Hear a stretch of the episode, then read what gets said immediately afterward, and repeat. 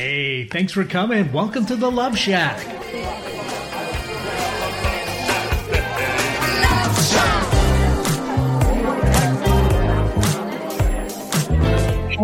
Time to welcome you into the Love Shack. It's a little old place where we get to get together, explore fresh perspectives, eavesdrop on some amazing and juicy conversations, as long as well as discover the things that really matter.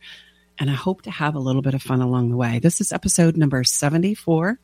It's going to be a brief history of love and marriage and a look at how it is we inherit the stories that we believe to be true around holy matrimony. Today in the Love Shack, we are going to cover chapter two of my upcoming book that will be released on my birthday, March 30th. It's a pleasure to be here with you. I am very excited to share this information with you and so delighted and honored to be sharing finally some of the core foundations of my book now that's been in the making for the last four years. So welcome into the Love Shack with us. It's great to Absolutely great to have you with us. And today we're going to, we, we all talk about how we all inherit stories of love and marriage from our parents and friends and society.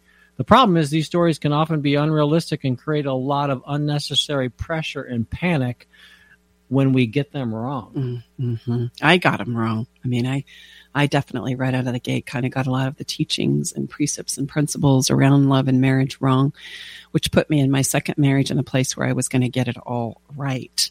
And so then I tried to adhere to the story, only to find that there was a lot of holes and flaws in the story. So my hope and intent today that here in the Love Shack, as we take a look at the history of love and marriage and see how these stories have changed over time, this will give us the ability to hopefully give ourselves some grace and to look at some of these conversations in a brand new way.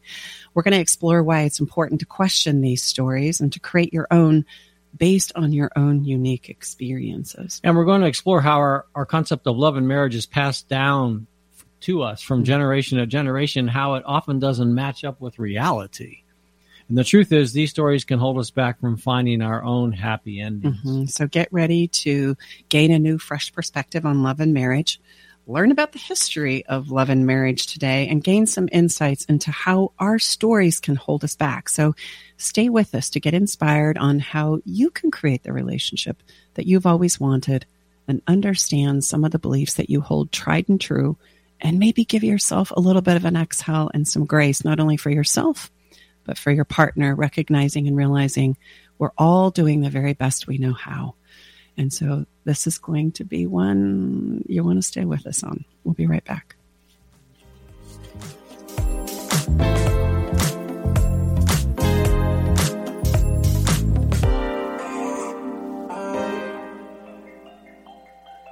I met Stacy and Tom about two years ago. I was at a point in my relationship where I was ready to file for divorce. Not that I wanted to, but I just felt hopeless and helpless. I'd been through other counseling and coaching and didn't find any success. With Stacy and Tom's methods, I was able to eliminate insecurities, set boundaries, plant my flag, eliminate rabbit holing. I was separated from my wife for a year, and I have since moved back home uh, for the last six months now. I still refer back to a lot of the teaching that Stacy and Tom provided, and it's helped me. It's well worth it. Learn the simple three step system to rescue your struggling relationship by registering for Stacy's brand new free workshop. Reserve your seat by going to stacybartley.com slash workshop. Are you ready to venture off the beaten path, expand your mind, raise your consciousness, and open your heart? Allow me to entice you with interviews with amazing souls from around the world. Indulge in history, mystery, science, and spirituality. There's weekly skin tips, live esoteric readings, and answers to life's burning questions. So come join me, Sakura, your host, intuitive medium, and spiritual hypnotherapist, each Wednesday at 2 to 3 p.m., right here on KKNW for Love from the Hip. This is Nathan Mumm and Mike Roday from Tech Time with Nathan Mumm. Hey, Mike, it's been a couple weeks now, and we're on KIXI and on KKNW. What do you think about this great relationship? I think it's fantastic. It is. You know what? I can't believe the excitement that we've gathered with our Tech Time radio show. We're so excited to be broadcasting it out all over everywhere. And of course, you can still always listen to it on KKNW 1150 Saturdays from 4 to 6 p.m. and on Thursdays from 6 to 7 a.m. Don't miss out on the best technology news without having to geek out. I think it's fantastic. Working hard to put a smile on your face. Alternative Talk 1150. Welcome back inside the Love Shack. Great to have you here. We are your hosts, Tom and Stacy Bartley, along with our incredible engineer at the helm of Spaceship KKNW, Eric Ryder. And just a couple quick housekeeping notes because I realize if this is your first time listening, number one, thank you. Number two, you may not like who are these people? We're Tom and Stacy Bartley, and we help couples rescue their relationship and ultimately create a lifetime of love. That's what we're all about. And we are talking about chapter two of my wonderful wife's upcoming book. And the name of that book is Feeling Like Your Marriage is Dead. Now take a pause and a breath and please hear the subtitle A Divorce Mediator's Guide to Ensuring a Lifetime of Love. Mm-hmm. And we're going to jump right into the heart of the matter. We've got a, a lot to share. Another important housekeeping note is after our show is live on KKNW, and thank you to KKNW and the team. We so appreciate working with you guys. It's uploaded to a pot to all the podcasts. So wherever you listen to a podcast, you can find it. And more importantly, or as importantly, there's very comprehensive show notes. Our daughter Brooke is huge behind the scenes, helps us look good, smell good, mm-hmm. and she puts everything up on our podcast page. So everything we've talked about, you don't have to worry about trying to write it down. It's all there for you. We also transcribe every single episode. So if you'd rather read it than listen to us, that's available for you as well. Mm-hmm. That's absolutely true. So let's dive into the heart of the matter. The heart of the matter. Um, here's the thing. Um, our stories and what we're going to cover today and why it's relevant is when challenges arise and life gets messy we do begin to weave a story about where we failed at following the rules. Essentially, where is it we got it wrong? How did I make a mistake? Right? And is it me? And is it you? And then I know for myself and my clients, I mean, we start to really go, okay, it's because I had sex before marriage. Okay. It's because, you know, I didn't pray enough. Okay. It's because, right, I didn't get married in a certain place. In my religion, it was you get married in the temple. Um, if you don't get married in the temple, then you're going to struggle. And it's helpful to explore some of the beliefs and the ideas behind what it is we're doing because when we believe certain things, we, we create a lot of expectations about how it has to go, about who we need to be, and about who our partners need to be. And we think it must be because I violated one of the rules of what it was I was taught or how I was brought up. And this results in right us feeling like especially as a parent you know my my mom ended up having sex before marriage for example and this was the answer to why it was she was very unhappy in her marriage. And so when it came to her children, she was adamant that that absolutely be adhered to because she believed she was trying to help us find the happiness that eluded her. And so you can see how these principles and teachings intensify as they get handed down from generation to to generations. So the sobering reality of this whole conversation is as we look back and explore history, which we're going to do today for the heart of the matter, it's our opportunity to hopefully, my intent here is to give yourself and your whole exploration of this story some grace. When I was trying to understand why it was I couldn't sleep at night because not only had I ended my second marriage and it didn't go right, I was trying to also get myself out of eternal perpetuity, which is, ugh, you know, we don't marry for time in my religion. We marry for all eternity, which I don't know how long that is, but at the time it seemed like a really long time. And not only had I done this to myself, but I had actually taken this away from my family as well. And so this idea racked heavy on my heart. And I wasn't until I started like exploring history and exploring where the ideals of marriage and where it comes from and why it is we believe what we do that I found some freedom and some grace and all of that. And so I find that this conversation really supports and helps a lot of our clients to kind of like take a breath and just let's take an exploration in regards to why it is you believe what you believe and and what if we could like gain some fresh perspectives on this conversation. So all that to say, the sobering reality is this whole thing about marriage. It turns out it's just a story and nobody has ever been successful in living the rules and receiving its promised guarantee because the premise it was created on was not that of ensuring love for a lifetime. Indeed, it has way more to do with wealth and land and money and safety it's kind of like a Santa Claus story for relationships where, okay, I got to tell you, there's no Santa Claus, but the idea of Santa Claus, the, the hope and the promise of eternity, of love, of promise, of security, it does live on in our hearts. And that's not necessarily a good or a bad thing, but it is like a story. You have anything to say about that? No, I again, this none of this is intended to other than expand your your your vantage point, bring some new context and, mm-hmm. and relevance to what it is that many of us are navigating, and and it, it is not serving us and how it's holding us right now. Mm-hmm. And as you might expect, many come from historical, national, and religious doctrine. So, as a disclaimer, I want to confirm that our commentary on these thoughts and feelings is not meant to disrespect any religious affiliation or nationality. I honor them all. We truly honor them all.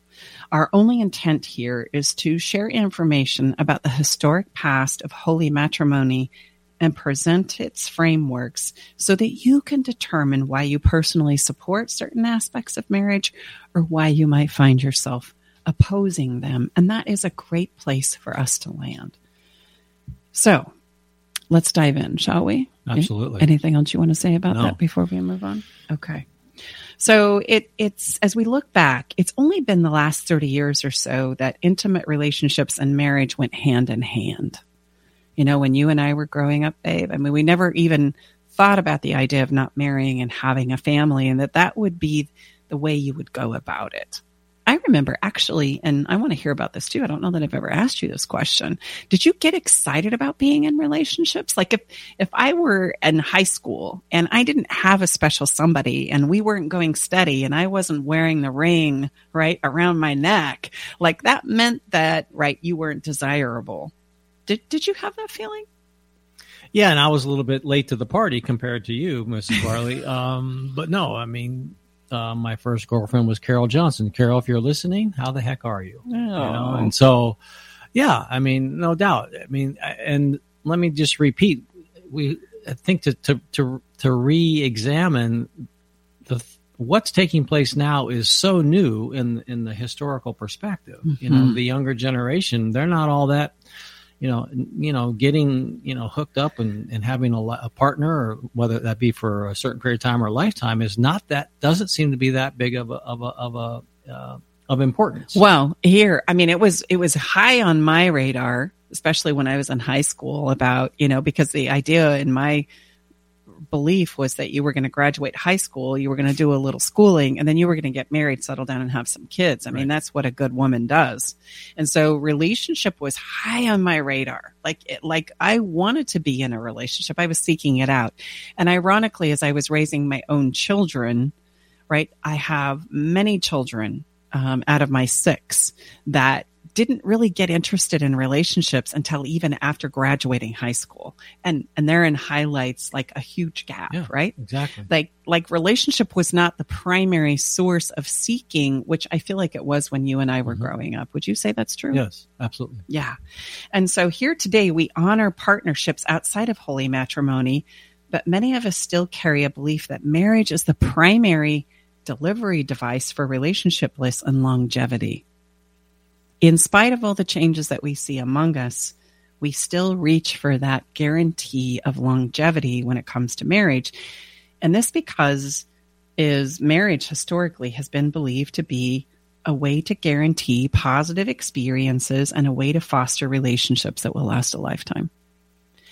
And there's some truth to that that we're going to uncover, but it's not what you might think. So even though relationships come to us in many forms outside of marriage these days, we seem to cling to the idea that when we finally get married, every insecurity we have concerning relationships will be resolved. Also, such an idea is quite marketable. For example, I recently came across an online matchmaking service uh, that will guarantee clients a marriage within 12 months Wow. For a small price tag of $10,000. Now, it made me wonder what does a person purchasing this service stop to consider? Do they ever think about the reality of this question? What happens after the wedding? Do they have what it takes to build a healthy relationship even in the years that follow, in spite of paying $10,000 for this service to give you a bride? hmm. And sadly, I've had many single clients say to me, all I need to do is find Mr. or Mrs. Right. And every time I hear this, I pose the question of, well, once you've found them and married them, what happens next? Most often, my clients look back at me with like this deadpan stare because they have never really contemplated such an answer to this question. The reality is, they say things like, well, I, I, guess we'll buy a house and like have some kids. Whoa, now what's just happened there when you add kids and a mortgage, etc., is we've just added a tremendous amount of complexity. And so I, I just want to say marriage at the end of the day does not give our relationships anything that it doesn't already have. Like it's not the guarantee that we've been taught. So where does this all come from? And that's what I want to share with you today. So like this was such a freeing moment when I realized that marriage doesn't give us anything that we don't already have. And somewhere in the cockles of my own heart, I already knew that. I already knew that to be true. But I wanted to understand why it is I had so bought into the idea that it was going to be the guarantee to happiness and longevity and, and, and this blissful thing that I thought once I got it right would be guaranteed to me and not only to me but to my family and posterity. And I'll just add we're going to pull snippets out of Stacy's chapter 2, you know, because there's a lot of there's a lot of history in this chapter that it's quite frankly I never even knew about, but and you know at the end of the show we'll let you know to we'll give you a place to to to get on a, a list and because we're going to do a fun promotion when the book is launched. So don't worry about. But we're going to be pulling. Stacy's going to be reading some snippets out there because there are very significant historical references to this whole marriage journey that, quite frankly, I don't think many of us know. Mm-hmm. Well, so let me just ask you, babe. I mean, when you got married, did you feel like um, it was going to last the long haul? Stay with us. We'll be right back. Navigating the silent, complex moments of separation or your partner's need for space can feel like walking through a maze without a map. If this sounds familiar, know that you are not alone. This journey, filled with uncertainties and introspection, requires a gentle, understanding guide. Hey, I'm Brooke from Love Shack Live. We see you, and more importantly, we get it. That's why we created the Separation Support Bundle a collection of resources designed to not just guide you through separation, but to offer comfort and clarity during these times. Our separation guide offers insights and support to help make sense of your emotions and the process of separation. And for those moments when words escape you, our guide on 10 texts to send when navigating space provides thoughtful prompts to help communicate with compassion, plus a soothing separation meditation to help ease the overwhelming moments because sometimes all we need is a starting point or a way to start feeling okay again. Remember, you don't have to journey through these complexities of separation alone. Our separation support bundle is here to accompany you, guiding you towards healing, understanding, and most importantly, the renewed sense of self. Visit stacybartley.com forward slash bundle today to access your free separation support bundle. At Love Shack Live, we're all about exploring the real stuff that relationships bring, the good and the challenging. So let's tackle this together, because even in the hardest times, there's hope, growth, and yes, even love to be found.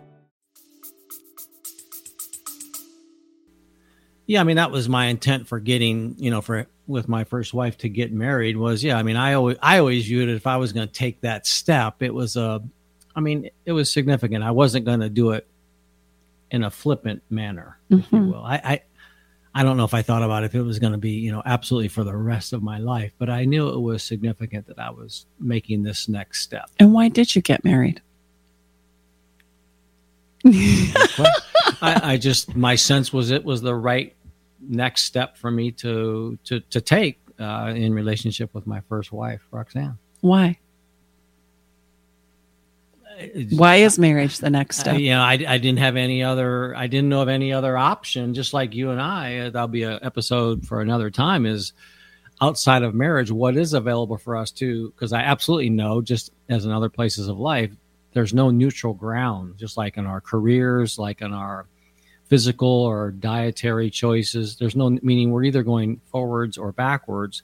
So if we're going to deepen our our relationship with a person what does one do outside of marriage? I didn't know. I didn't know, and that's why we created our lease option contract for love. But again, I'm not gonna. That's we don't want to go off on that Mm-mm. tangent, but because that's isn't that's what everybody does.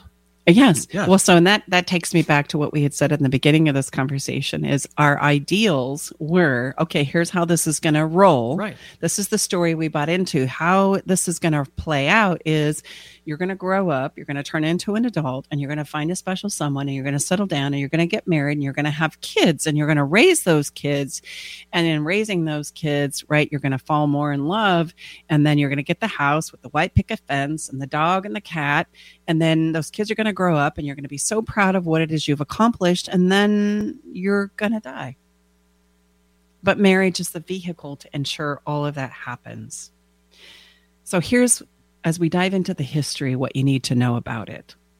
For most of history marriage was not synonymous with the creation of family. And i found that to be fascinating.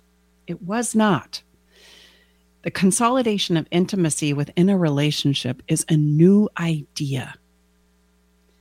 In fact, previous civilizations created and enforced a wide number of rules and regulations regulations when it came to marriage, how we do this and why we do this. For example, in southern India, one bride was shared with several brothers. And this was thousands of years ago a new idea on polygamy. Like, that is not a new idea, that is an old idea. In ancient Rome, marriages between uh, aristocratic males, it was lawful at one point in time because it created a legal distinction between the two socioeconomic sanctions of Rome at the time.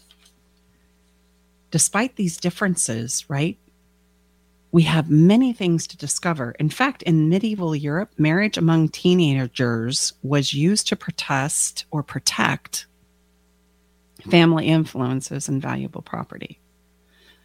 So, these systems of marital processes, historically over time, right, all have a common link that marriage could be only considered legitimate if both parties were of the same social class. And that's very important because in Europe, medieval Europe, forbidden by law was to marry up or down in your social class. Like you were defined by your social class. It was legally forbidden that, for example, a peasant marry up into some of the more economically rich social economic places of society. So that was illegal. That, That was, was not, completely not, not allowed. was not allowed. So, that being the case, this is kind of the premise that we start to explore marriage as it's as we know it today. Different civilizations have used marriage historically as a way to maneuver around societal convention as well. Like if social class and the respect of money, property, kids, right? Social class Legacy, wealth. exactly is of the utmost importance china got very very clever and there's a 3000 year old practice in china where married young maidens can marry a person who's dead and what this does is if they do what they call a ghost marriage which by the way is prevalent and was prevalent for thousands of years it's a way to seal the bonds of unity between two clans and ensure prosperity for the two clans. And the person that they're marrying is not even alive. I encourage you to Google ghost marriage because that, in and of itself, right, is a fascinating thing. Kind of interesting that we hear about ghosting so much now. Yes. Yes. And in China they've been doing it for thousands of years as a way so so then think about women coming into some kind of a social status and making money, et cetera, as a businesswoman. And what ends up happening is heck, if I marry, I'm gonna kind of give all that away. So I'm going to marry a dead person. And then in marrying that dead person, I don't have to be constrained by the obligations of marriage and I retain my social wealth, my prominence in society as though I am a married person and I can avoid all of the social like prejudice and judgment by being unmarried in my culture and in my society. That's fascinating when you think about that. Iran, we think of Iran or, or Muslims to be somewhat conservative. In 1979, after the revolution happened, there was garnered legally a temporary union where you could be seen in public together as, as a, um, a boy and a girl. Not uh, only were not only could you be seen in public, but you could also get a 24 hour pass to have sex. It's called a mola, and you can also Google that. And a mola was issued so that we could be given this opportunity to explore something outside the realm of right marriage. Is this going to work? Are we good for each other, etc. So what these examples aim to prove is that marriage is an abstract concept with ample room for interpretation. And not only is it culturally right across the board but there have been many many traditions and or laws that are a result of how we are going to do this thing called marriage so for those of us in the west we are typically governed by christianity as our our our basis like our foundation of where a lot of our society and our conversations and our religious beliefs come from. Influence for sure. Yes yeah. for sure. I want to impress upon you that it was in the New Testament if we're going to resort to the Bible, because I go to the Bible because it is kind of the doctrine where all Christian religions support the Bible. You know, where I come from, we have the Book of Mormon, but not everybody aspires to the Book of Mormon. So let's go to a, a book of, of spiritual writ that we can all agree on, right, when it comes to this conversation of Christianity. And you look like you have some thoughts. Well, I was just going to say, certainly there's just as in every other sacred book, I would say there's lots of different interpretations of, on those principles and stories that are shared. But nevertheless, yeah, I think the Bible certainly seems to be the one for Christianity that seems to be the basis for all these different interpretations. Mm-hmm. Yeah. So if we look to the New Testament, this is where we start to hear the stories of the arrival, the teachings, the death, and the resurrection of Jesus Christ. And it began to invalidate, and a lot of people don't know this, but if we look at like the Jews, and the ideas of Jesus that came into the conversation historically, what we find is that the Jews believed they were the chosen people. And Jesus brought in this idea that we are all brothers and sisters, that we are all the chosen people and we are all children of God. So early Christianity began a new social order that was quite frankly upsetting to the Jews. Can imagine so. Right? Yeah. We can all wrap our head around Absolutely. that. Until I started studying history, that was never something I had even considered. I always wondered why it was the the Sadducees and the Pharisees were at odds and why it is they put Jesus to death.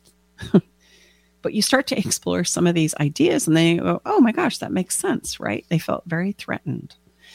And the reason why this becomes important is early Christianity was of the ideal that we want to create heaven right here on earth and we're going to renounce marriage and we're going to be among the angels. We're going to imitate the angels.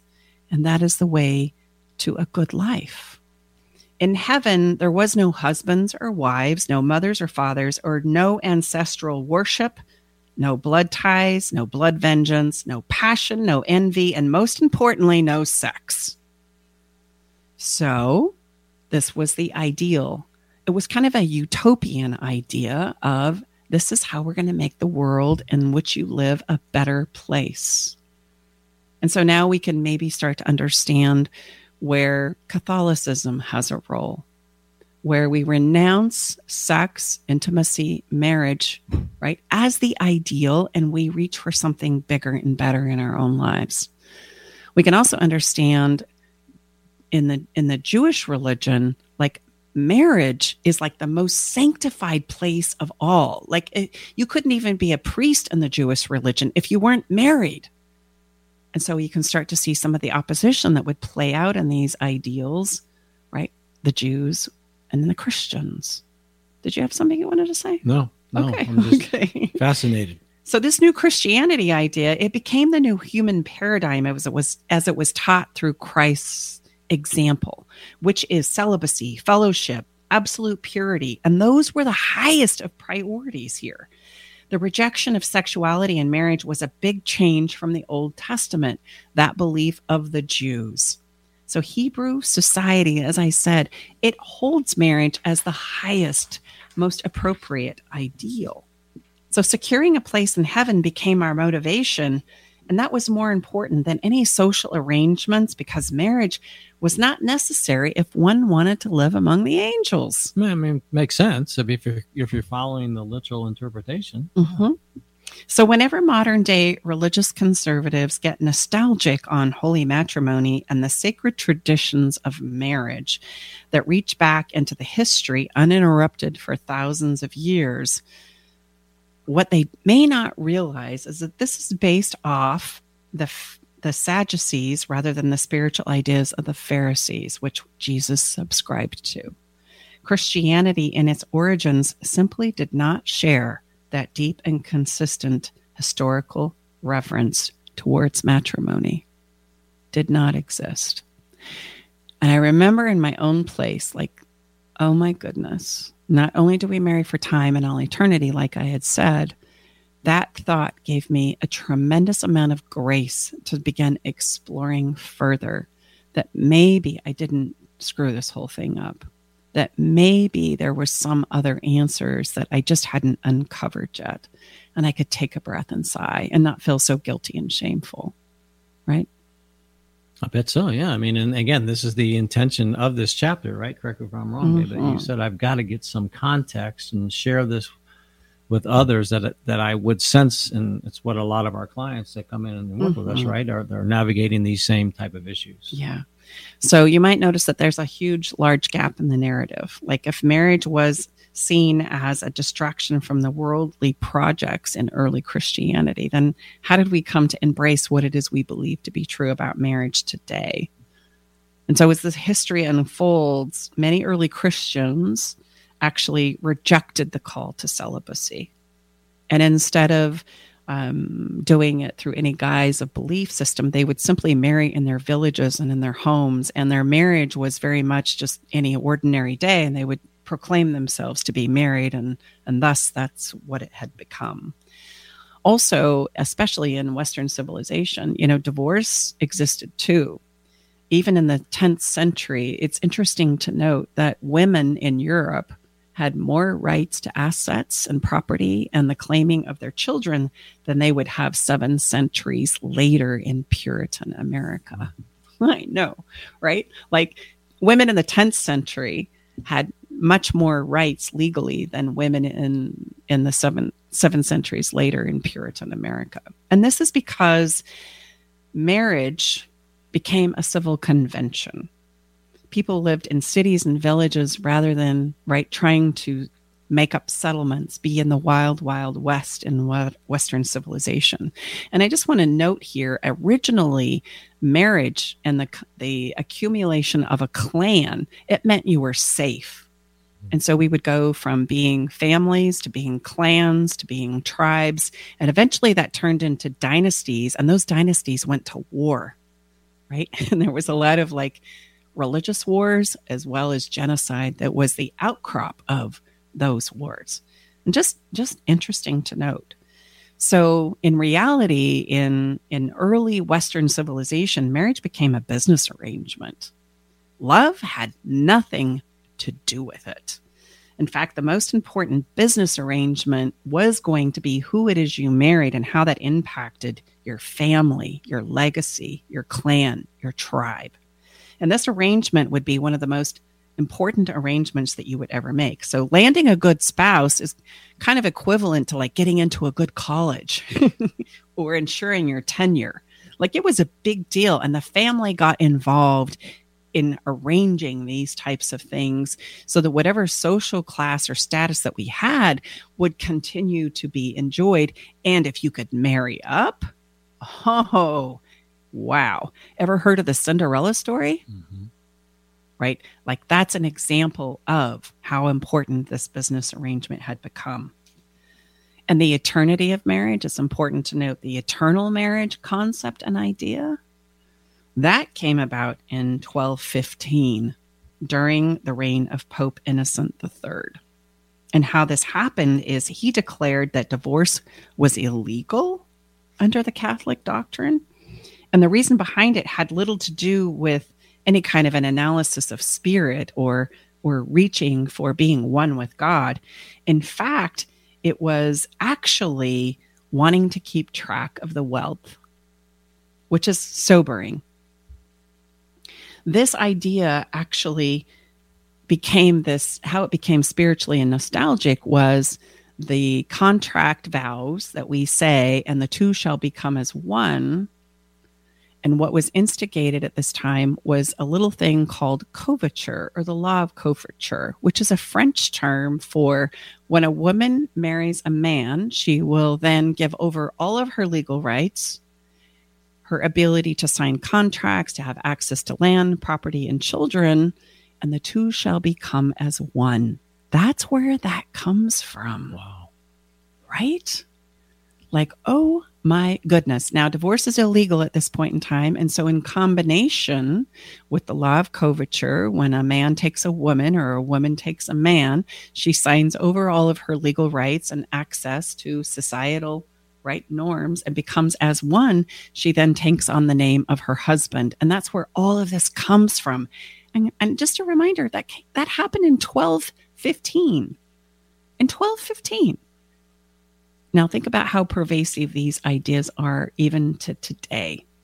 Well, and I could also say it, it makes sense to to see the the opposition, strong opposition in some you know areas and some mm-hmm. belief systems. You mean because of um, women's rights? And, well, yes, and, yeah. and and the evolution, you know, monetarily many times, you know, the women will out earn the man, and you know, I mean, yeah, I could. It just wow, all of a sudden, just a rush of oh my goodness, there you can see why that, that one's going to probably be challenged, you know, mightily. Mm-hmm. In, now, in certain places, for sure. And now, around the same time in 1215, excuse me, girls that were born in wealthy families were controlled as a means of managing the wealth for the family. Sure. So if you had a daughter that was going to marry another family, like that's a big problem. We got to make sure that this goes right. Right. And this law of coverture was the political manifestation of this control.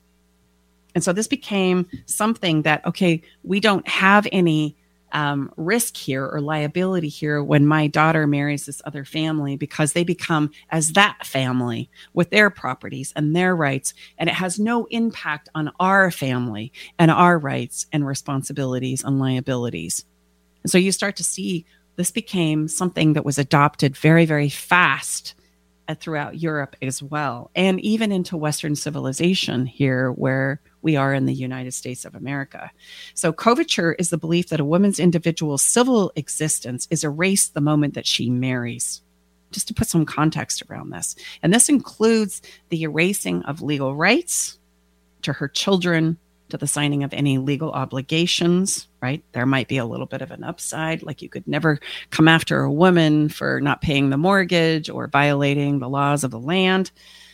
But essentially this puts her in a place where she has no rights and she takes on the man's last name and then the marriage vows become thus he and she become one is a direct reflection of this law of coverture and this is the case until death do us part and that's where that also comes from Coverture combined with the new anti divorce policies of the church is how marriage became an institution of eternal life, right? Of eternal existence.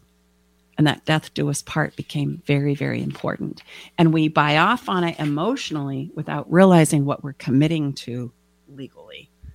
Divorce remained, it's interesting to note, divorce remained illegal throughout Europe until the 16th century. So this is six centuries later when um, Henry VIII overturned it and created the first Protestant sect of Christianity. So now, continental kingdoms, this is where kind of the Christian crusades come into play. They subscribed to the Catholic doctrine and fought long and hard to restore England, but the failure happened in 1586 when actually his law prevailed. I want you to also note that in Western civilization, the law of coverture continued. We continue to wrestle with what is the role of a man and a woman in the United States of America. This is interesting. Like, this always takes my breath away, even when I'm going to say it in this moment. The law of coverture continued and prevailed in Western civilization. Take a guess in your mind's eye. This one blew me away. I only yeah. know because we, we he knows talked. the answer, but just as our listeners, like, how long do you think it took? So, so we, specifically in the United States, yeah.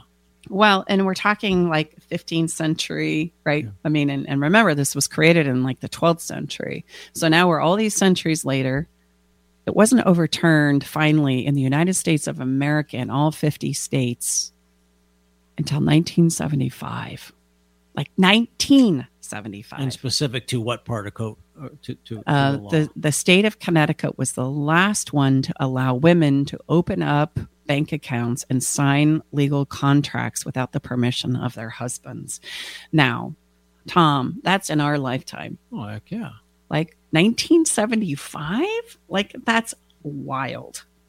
So just just think about what we've just talked about. Think about all the many ways that marriage has transformed and changed over time and centuries.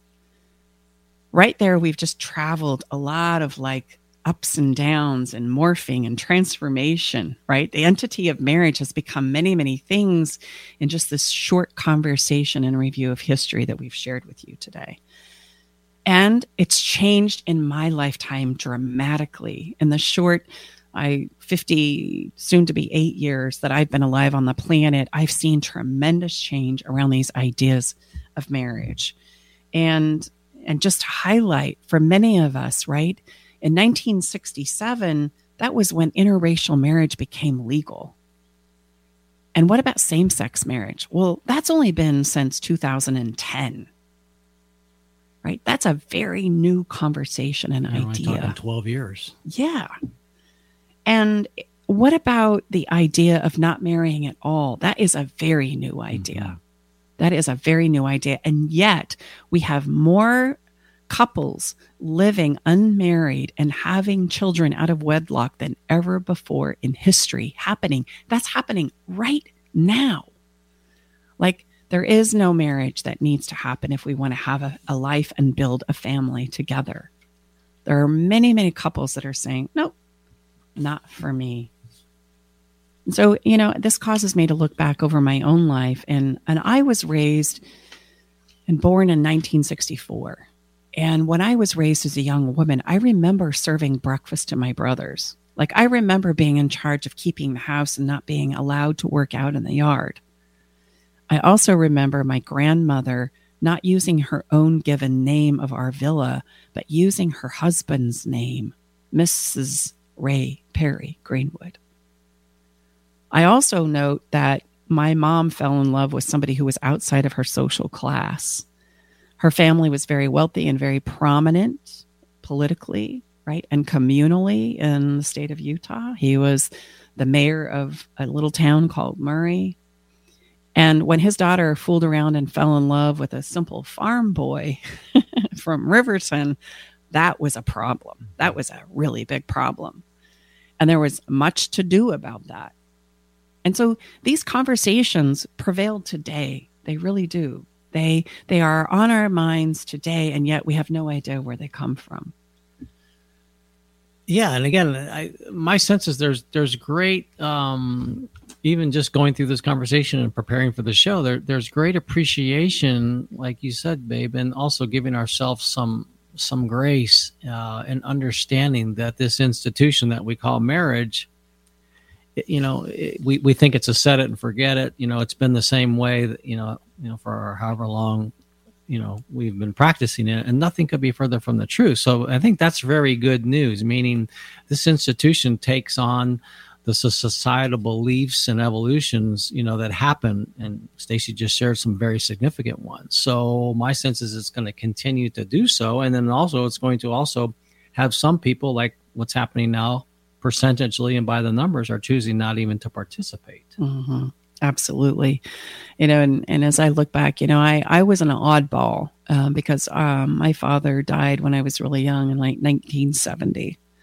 And I was the only person on the block who didn't have a mom at home. She was at work. Everybody else's mom was home. Mine wasn't. And I'll never forget being at a friend's house. And, you know, because my mom worked, we had breakfast and dinner together, um, which was very common at that point in time in history as well, mm-hmm. traditionally. And I remember my friend's mom telling me that I needed to go home for lunch. And I looked at her with all the innocence of a child and saying, Lunch? Like, what's lunch? I don't even know what lunch is. And she was horrified that this child that lived on the block didn't know what lunch was because you know what kind of a mother would not feed their child lunch? Was where she was coming from without realizing yeah we didn't have lunch because there was nobody there to prepare lunch. And so lunch didn't exist in my life. Sure. also what didn't exist is step families that word.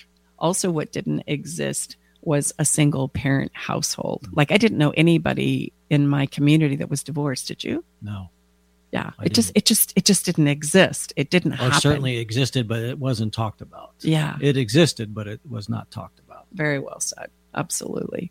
And so you know oftentimes my mom would get angry that people didn't realize she needed more help than she needed you know especially in our church and our community that we grew up in. And and then she would say gosh i guess that's a good thing. I think i can handle it all by myself where everybody else had a two parent family right so as we land this heart of the matter, Mrs. Bartley, what what do we want? What's some takeaways for our listeners? Because um, my sense is we've shaken, we've stirred the soup pretty mm-hmm. significantly here. So, what would you say would be some some helpful takeaways as we start to land this and take a short break? Mm-hmm. Well, yeah, the reality is this: um, marriage it it morphs and changes over time as culture, society, ideas, beliefs, perspectives change. And this is why the institution of marriage has survived thousands and thousands of years because indeed it does change. I always have the joke that, you know, about the time marriage was going to take a significant nosedive between heterosexual couples, the gays rushed in to save the day, saying, no, no, no, no, wait. I want to be married. I want to be married. Don't count me out. I want these rights. Right. And I want you to look at it's the legal rights right now that we want from marriage. In fact, you know, if we, in the spirit of full disclosure, that's the reason why you and I got married. It wasn't because we thought it was going to give our relationship anything that it didn't already have. In fact, I declared to Tom, I don't want you to be here out of obligation. I want you to be here in this relationship with me because you want to be here. And that's it. That's the long and short of it because I had already lived a marriage of obligation and that didn't go so well. Right. So I wanted a different kind of a relationship. I wanted a relationship based on love and respect and, and desire I wanted inter- you to be. And here. interestingly enough, to be fully transparent, uh, a marriage of obligation, as the t- statistics will tell us, have better long-term results than an uh, than a marriage of love. Is that correct? Yes, because you have the emotional shame and guilt and obligation that keeps you in it, even though you know in many many ways it's not working for you. So, contrary to popular belief. Marriage that is built on the ideals of obligation lasts longer than those that are built on love. Hmm. Interesting. Who knew that obligation was going to snuff out the ideals that we hold today of love? It happens. But don't don't fret. Not all is lost. This story will continue, and I would say what it points to is, you know, what if you've listened to us for any period of time is a great relationship number one, the rules that, that apply are the rules between the people involved. And number two, it's not a set it and forget it experience. If you want to have a great relationship, then we have to continue to learn and grow and develop new school skills and practice those because who we are when we got married 10, 15, 20 years later, we're nowhere near that same person. Mm-hmm. So it's a very, very dynamic process and it requires the approach. My, our experience would tell us that. Mm-hmm, absolutely. So I know I've given you a lot to think about. And if you need help and support with this, reach out to us, right? But let this kind of stir up some new ideas in you, right? Hopeful. I'm hopeful that this will give you some grace and just, oh, wow, I never knew and just let that set in. We're going to take a quick break and we're going to come back and have some fun, right? Um, because I think we all need to kind of step into that place. We'll be right back.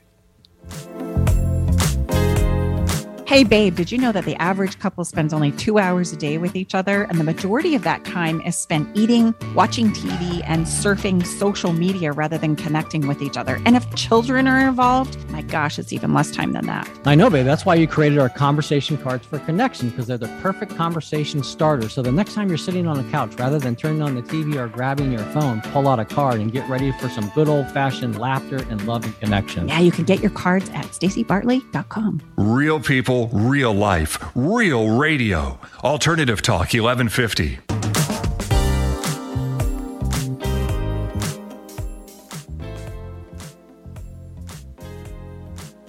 Tom and Stacy Bartley, we are happy to be here and we're going to step right into follow the fun. Yes, and and by the way, if you want to read more about this, I would encourage you to pick up our book and you can do that by essentially getting on a list to be notified when the book is live and ab- available for purchase. Actually, we're going to give it away for free for several days, so don't miss that opportunity.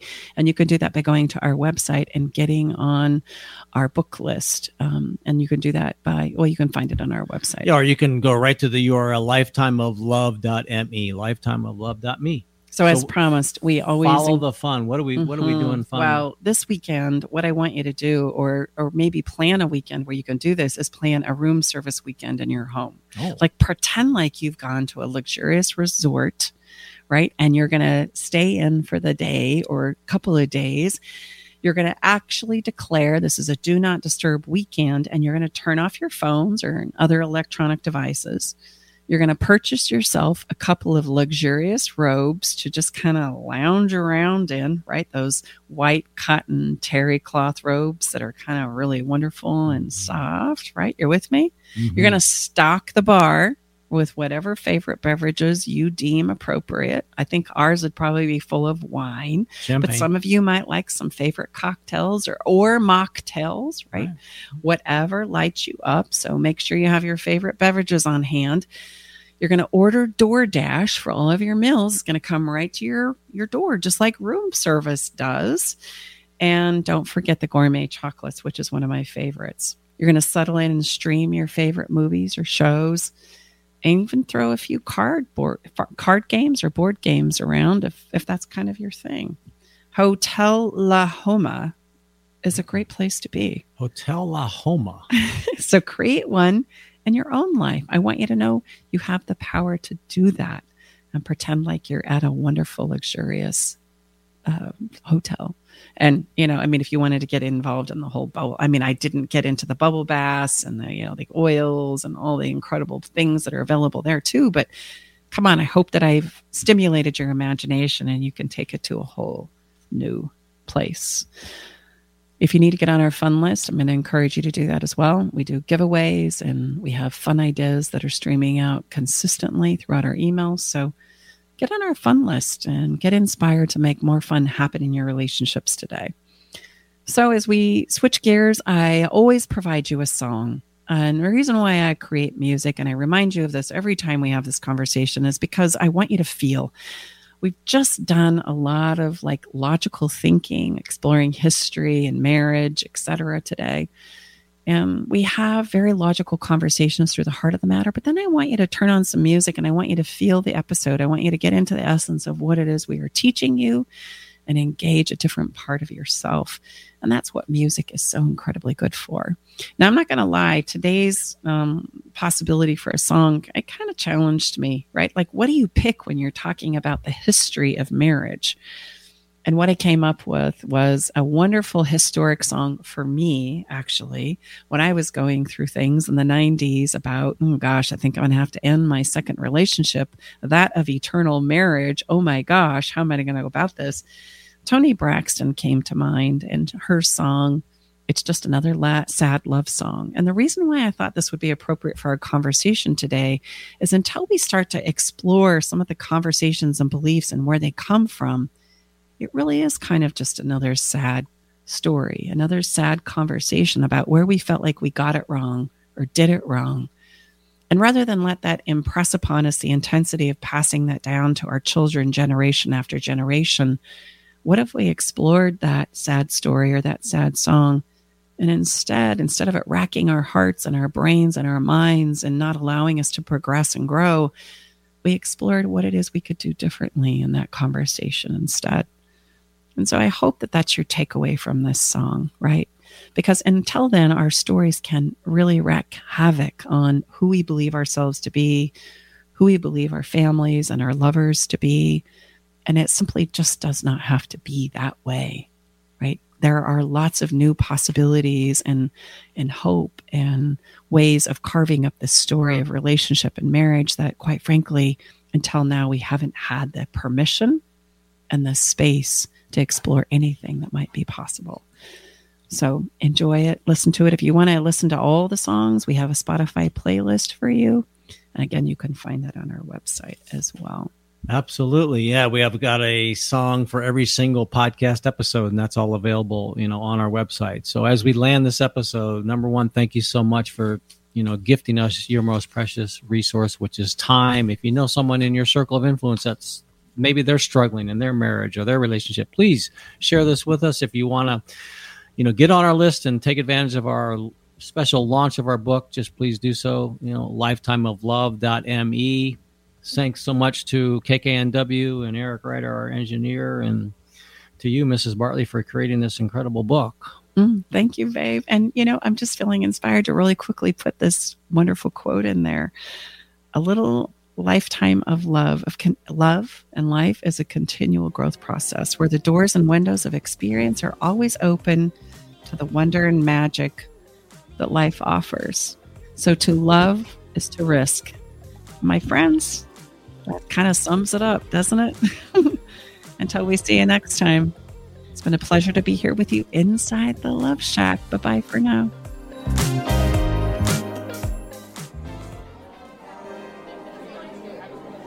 Thanks for joining us today in the Love Shack. We hope you came away with something that made your toes tingle. To learn more about everything you heard on today's show, go to stacybartley.com slash podcast. Love the show? Help us spread the love by sharing the show with others. Okay, everybody, time to go. We gotta close the doors to the Love Shack for this week. You don't have to go home, but you can't stay here. Come back next week, though, and join us for another edition of Love Shack Live with Tom and Stacy Bartley.